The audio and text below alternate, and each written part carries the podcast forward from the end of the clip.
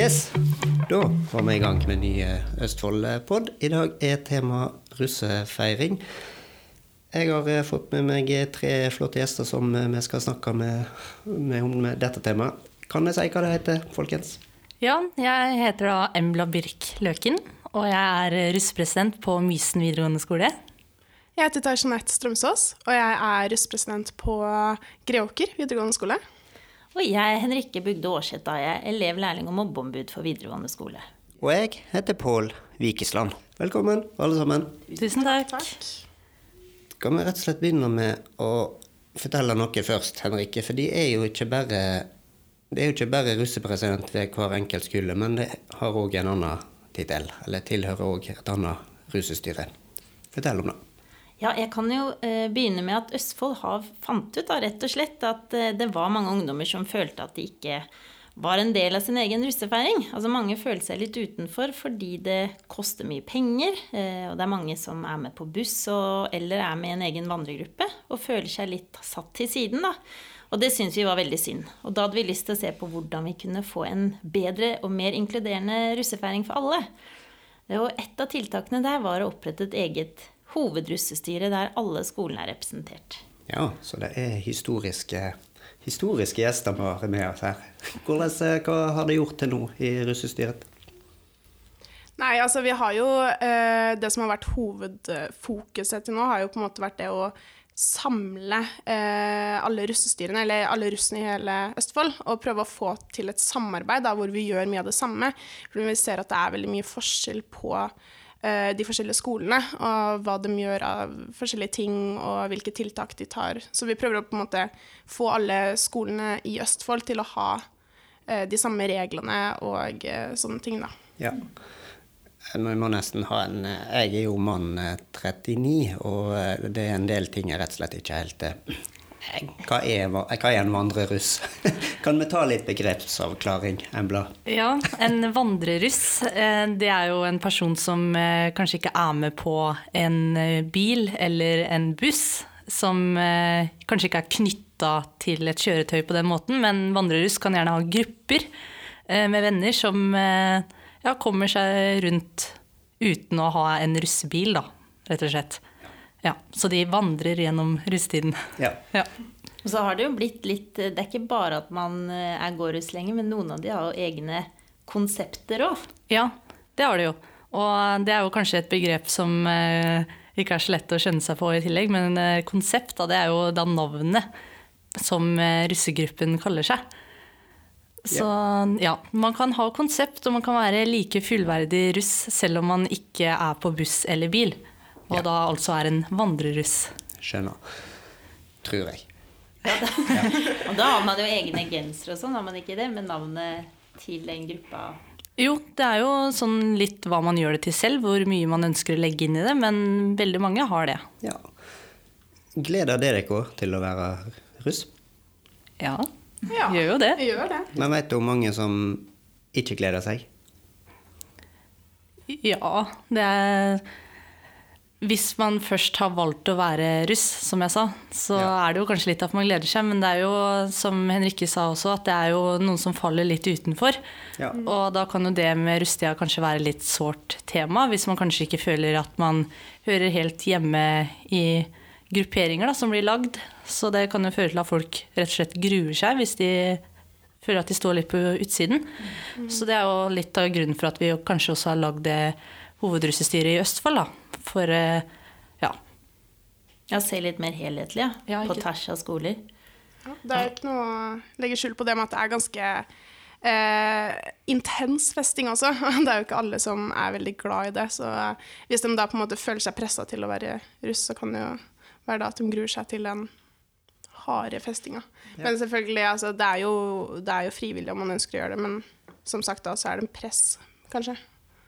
Men tror dere mange føler seg utenfor siden nå har det også blitt gjenger i vandregruppa, liksom?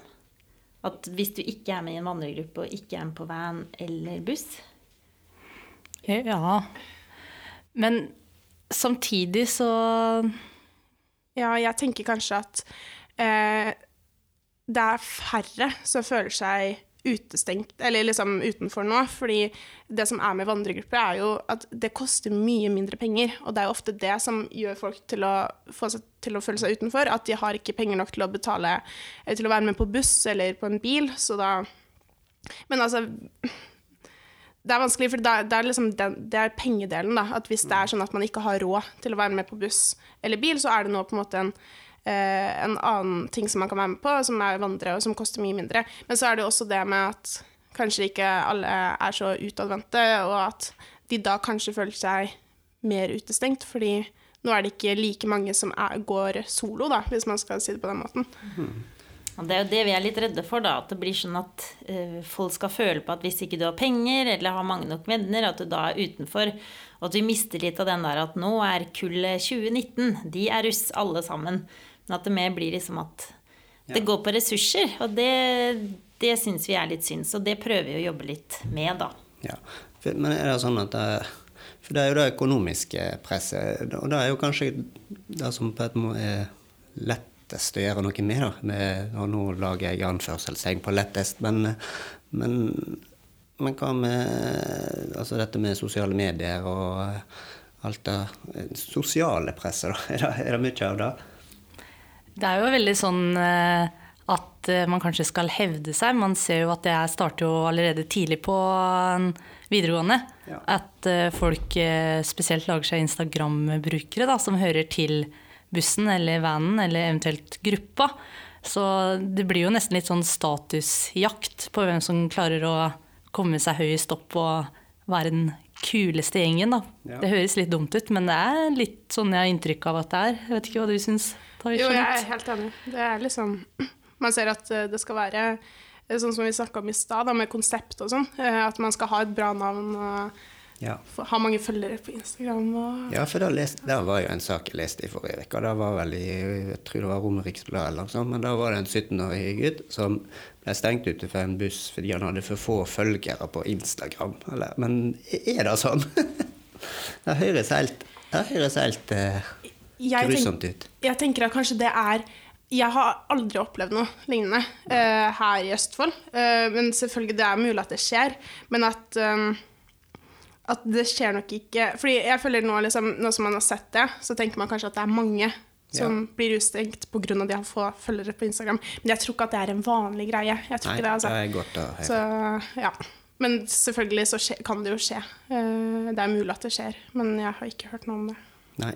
Nei eh, jeg håper jo at eh, jeg er sånn som ja, tror det tror det verste, så vet jeg at sånn er det egentlig ikke innerst inne. Og heldigvis, heldigvis er det vel De fleste er vel de aller fleste er jo kjempefine ungdommer og positive russ som har det gøy. Og det er jo det som er så bra. Men det var litt sånn som Embla og jeg snakket om i stad, at eh, media er veldig flinke til å fokusere på de ekstreme hendelsene. Ja. ja det er jo et eh, poeng der. Samtidig så må vel media fortelle om akkurat det òg. Og, mm. og fordi det, for de det gjelder, så er det jo ramme alvor, da. Ja.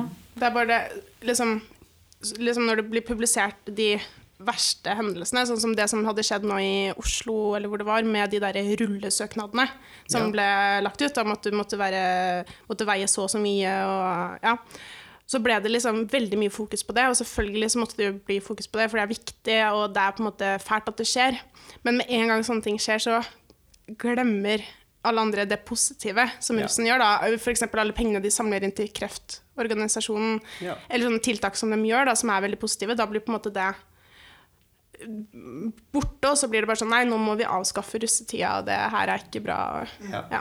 ja for jeg er helt enig i hva Tarsnett sier her. fordi akkurat den debatten der med de rullesøknadene, så tok jeg og engasjerte meg litt i kommentarfeltet der. Og jeg ser jo det sitter veldig mange voksne folk, og det er jo typisk russen å si ja, de voksne skjønner ikke en dritt. Men ja. Eh, man ser jo, ja, som Tai sa, at eh, ja, det er jo helt på avskaff russetida. Det er bare bråk, det er bare tull. Og, ja. Men så er det jo faktisk det som i hvert fall jeg personlig føler ikke kommer fram i media i det hele tatt. Nesten er at hvor mye bra russen faktisk gjør. Ja. Fordi jeg må bare få ta utgangspunkt i Mysen, i hvert fall. Og jeg tror det er sånn flere andre steder i Norge òg. Eh, men ja, vi samler inn eh, flere hundre tusen til Kreftforeningen.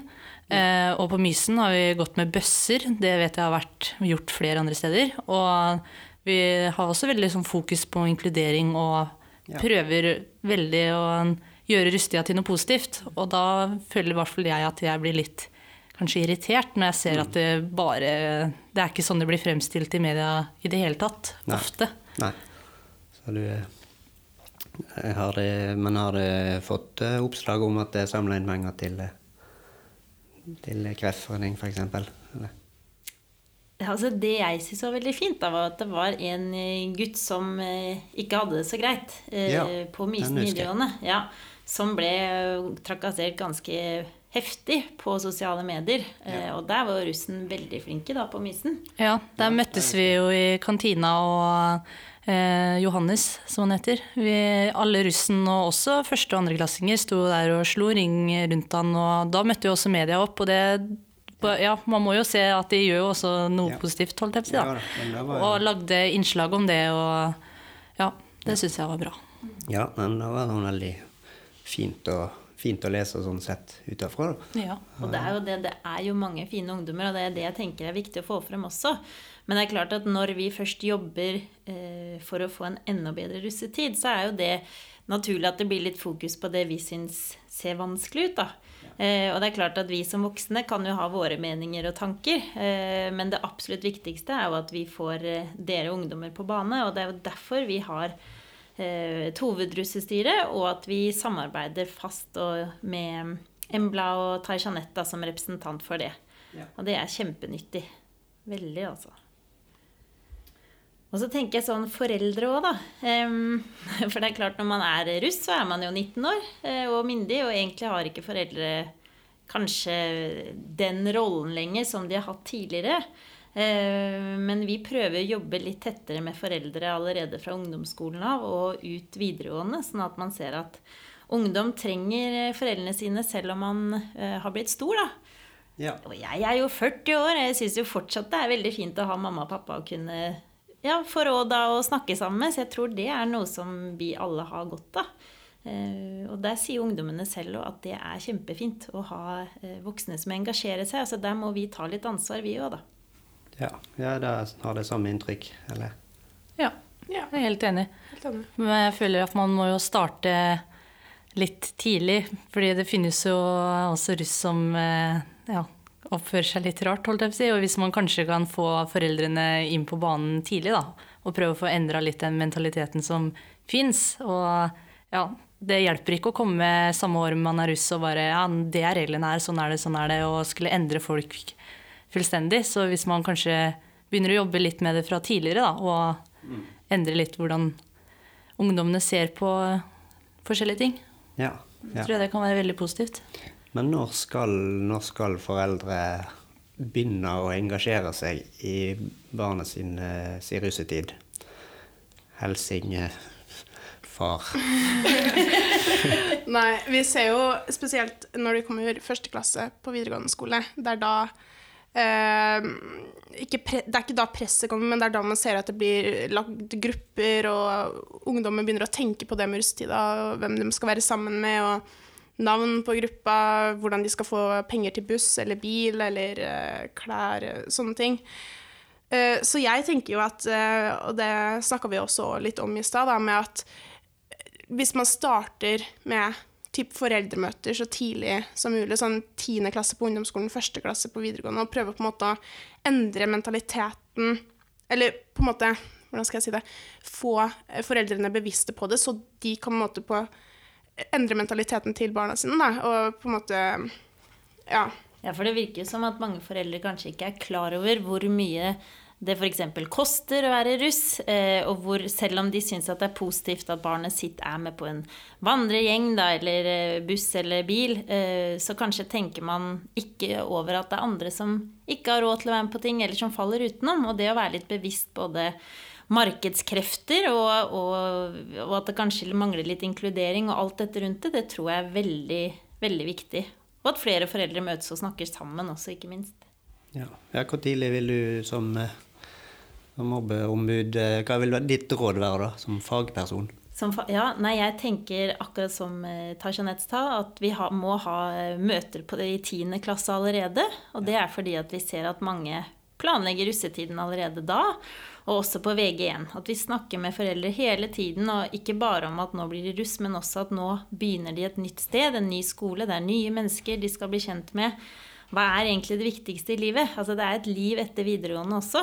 Eh, og det å skape tre fine år på skolen med en morsom avslutning, det er jo det som er det viktige. Og få foreldre til å forstå at de er viktige i barnas liv, selv om de blir større. Ja. Er det noe det som russ i år da skulle ønske at, eh, at det visste før, eh, ja, for tre år siden, f.eks.? Det kanskje at ja, hvor mye tid Rustia faktisk tar. Eh, sånn, når jeg tenker på skole, f.eks., eh, så har alltid eller mamma og pappa vært sånn her Ja, Rustia, det er viktig å holde ut tre år på videregående og stå på og gjennomføre. Og jeg har vært sånn Ja, men det går bra. Det er jo ikke så, så fælt, holdt jeg på å si. Men eh, når jeg står midt oppi det nå, så merker jeg hvor mye tid både for meg sjøl og de rundt meg, og altså ikke generelt, da russetida faktisk tar. At det er det som står i nøtta på folk. Mm. Vi ser jo allerede nå så har det jo blitt arrangementer på Facebook for uh, russ som skal være i 2020, hvor de har lagd ja. liksom, sånn slippfester, da, som det kalles, hvor de skal slippe et uh, dekknavn, eller ja, ja. ja, Hvor de skal komme med navna allerede nå, og det er jo over et år til de ja. ja. Og sånn var det jo sikkert i fjor og året før der igjen òg, at eh, man starter uh, veldig tidlig. Ja, for det, ja, det, er det man ser nå, at Rustia er mye mer omfattende enn hva man kanskje kunne sette for seg. Ja. ja. Men uh, er, det, er, det, et poeng at den skal være så, så, omfattende, eller er det et poeng å prøve å jobbe den mindre, eller er det å kjempe mot vindmøller, eller, det, eller skal den være så omfattende? Det er litt vanskelig spørsmål, fordi det er jo I hvert fall jeg, da, så langt i min russetid, som egentlig ikke har starta ennå, men som samtidig har starta, ja. så har jeg sett på det veldig positivt, og det har ført til veldig mye bra, i hvert fall på skolen min. Eh, sånn med ja, man blir kjent med mange nye og har det veldig mye gøy, og det blir veldig bra samhold, fordi jeg ser veldig mye positivt knytta til russetida i motsetning til hva kanskje mange andre gjør. Men eh, ja, hvor var det jeg skulle med det her? Det er jeg ikke helt sikker på. da falt jeg ut av linja mi. Ja, det var et litt stort og upresist eh, spørsmål. Jeg skal, jeg skal ta den. Men um, ja. Hva vil du si litt mer om eh, foreldrenes rolle, Henrike? For du var litt inne på det med, med det økonomiske og at en engasjerer seg. Men hva, jeg tror til foreldre, Hva, når for vil jo ikke på en måte tråkke for mye inn i sfæren heller til Nei, man vil jo ikke det, og jeg tror det er en uh, hårfin balansegang der. Uh, men jeg tror at hvis vi uh, foreldre klarer å få et godt forhold til barna våre Altså vi er foreldre, vi er ikke bestevenner, men likevel at vi de tør å komme til oss med ting de gjør, og syns er vanskelig. Og selv om jeg kan f.eks. si da, det å dele nakenbilder ikke sant? eller fra en eller annen fest hvor du har gjort et eller annet, eh, og tror det er, kan være kult å sende til kjæresten sin eller noen venner, at det kanskje ikke er så smart, så hjelper det ikke at jeg sier det eh, etter at noe dumt har skjedd. Så det er litt den samme jeg mener med foreldre generelt. da, At man er flink til å snakke med barna sine og ikke dømme dem for mye, for da tror jeg ikke de tør å prate med deg om det som er vanskelig.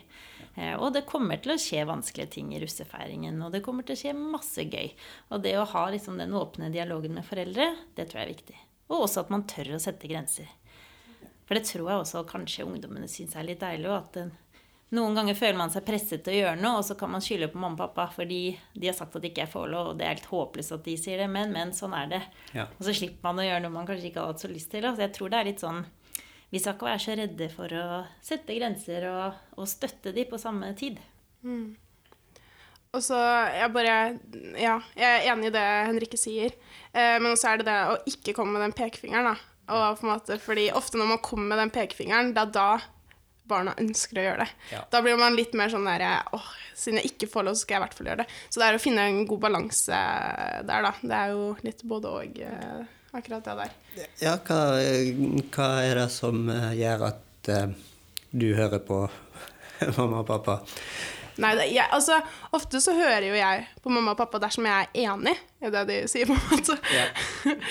Nå sier jeg kanskje mye rart her, men, men altså Og hvis de klarer å på en måte overbevise meg om at det er det riktige, da, øh, og øh, ja. Så er det jo hele tiden å vite at foreldrene vil jo ditt beste. De er jo ikke strenge for å være strenge. Det er jo en grunn til det. Eh, Så jeg tenker det er litt viktig også å, å forstå, da. Ja. Vi må jo forstå hverandre. Det er jo noe med det òg. ja. Og der tror jeg også eh, de som jobber på skolen, eh, også kan Mange av de er fantastiske. Og ser ungdommene og forstår litt deres hverdag også. Men likevel så tror jeg vi kan bli enda bedre til å forstå hvorfor feirer man på denne måten. Hvorfor brukes det så mye penger eller tid eller hva nå enn. Eh, for også å kanskje kunne støtte litt og veilede i en mer riktig retning, da. Ja, bra. Vi skal ta en eh, avsluttende bolk her etterpå, så heng med.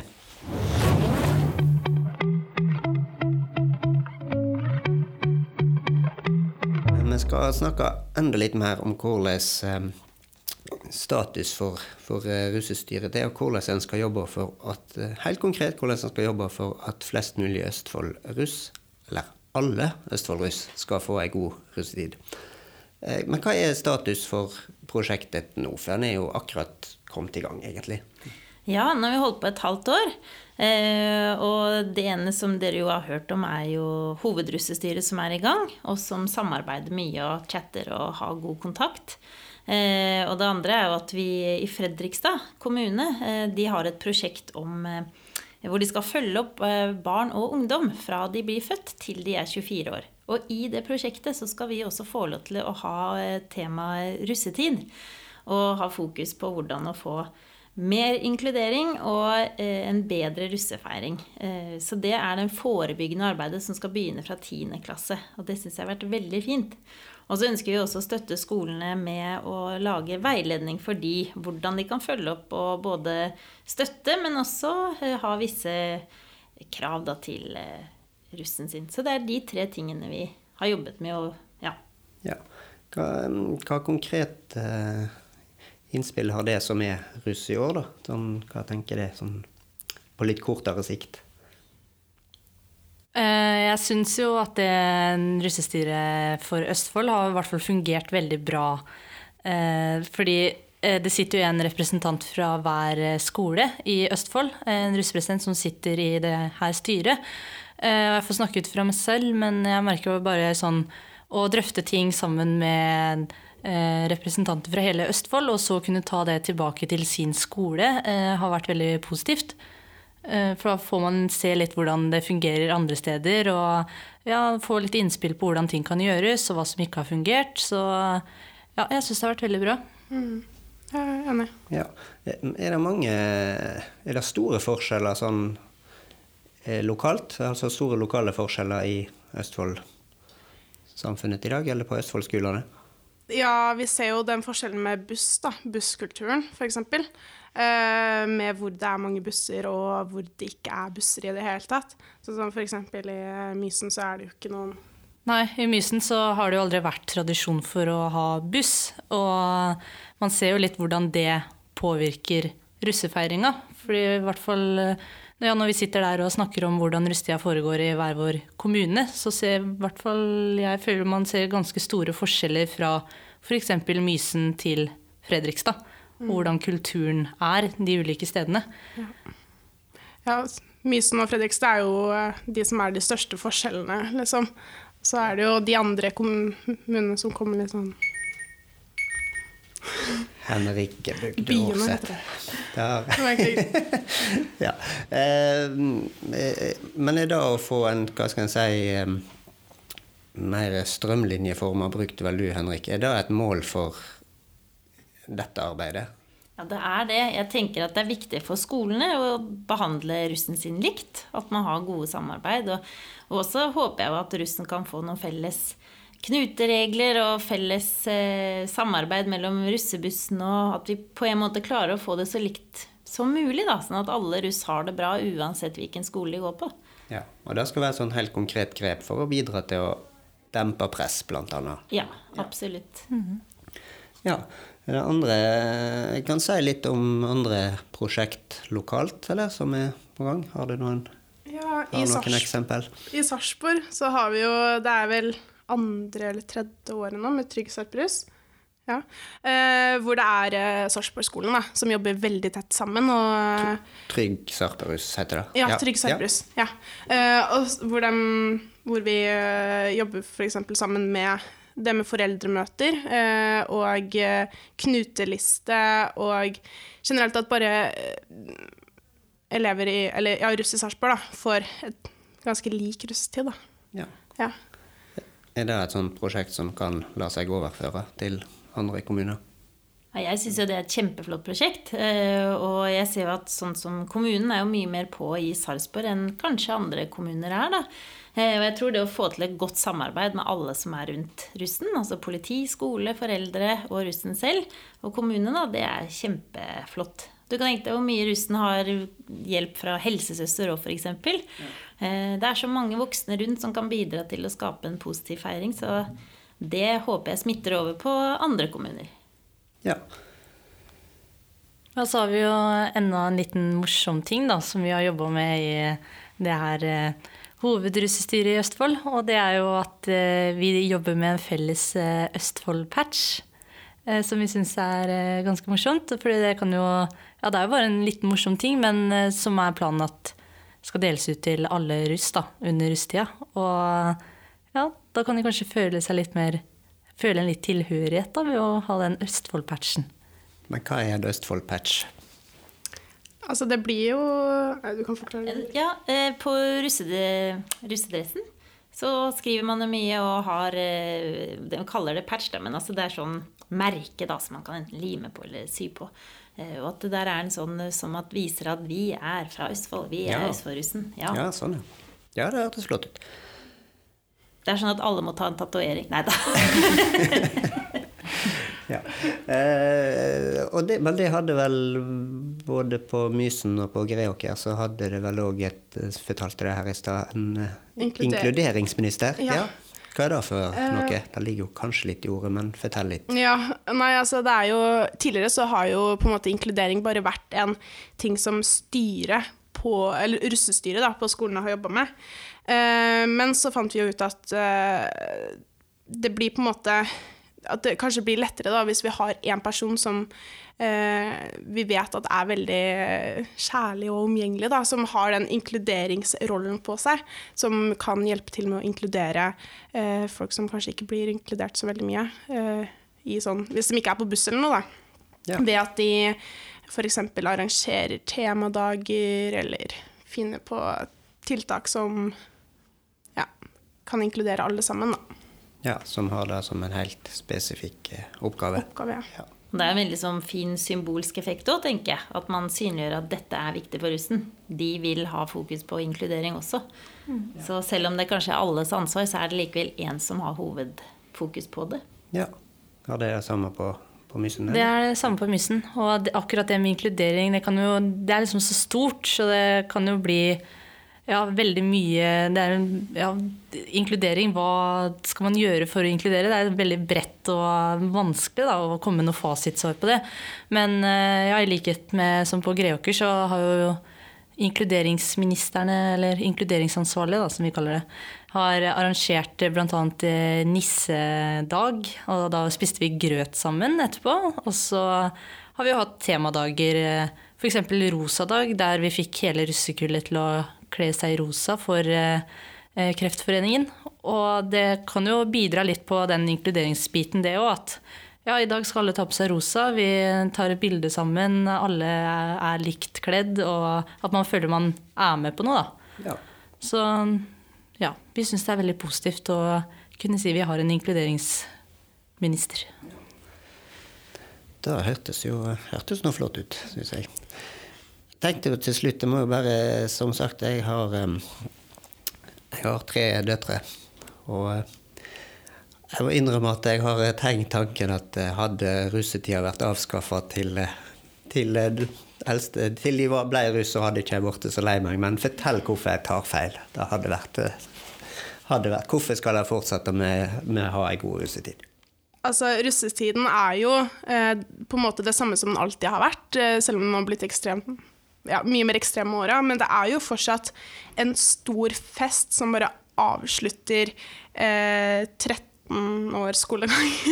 Eh, og liksom eh, eh, Ja, hvor vet, alle, på samme, alle på trinnene skal samle seg og på en måte feire sammen at nå er vi endelig ferdige, nå går vi hvert til vårt, nå flytter vi, Ja. nå blir vi voksne. Og at det bare er en sånn svær fest da, som markerer eh, at nå er vi ferdig på skolen. For mange. Mange fortsetter jo, men ja. Ja, og selv om det har vært eh, diskusjoner rundt eh, ja, det her med inkludering, utestenging, eh, hvem får være med, hvem får ikke være med, så ja, jeg får i hvert fall bare si at jeg syns på Mysen da, at der har det vært veldig positivt sånn For vi hadde revyuke. Eh, Der hele russekullet gikk sammen for å ja, lage en forestilling. Og vi jobba sammen i flere uker og øvde på skuespill og sanger og danser. Og bare det samholdet som det skaper.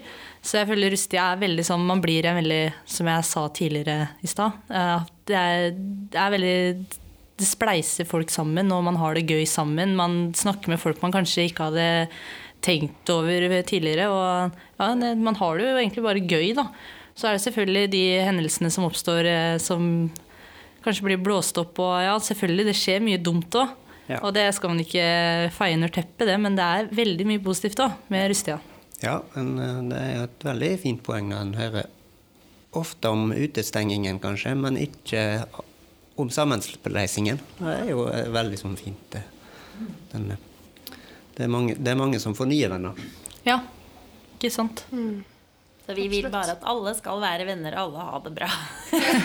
Ja, var Så det er jo det. Ja. Skal vi la de ordene bli de siste, eller?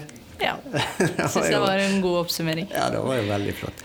Nei, men da sier vi tusen takk for eh, praten, og eh, til deg som hørte på, tusen hjertelig takk.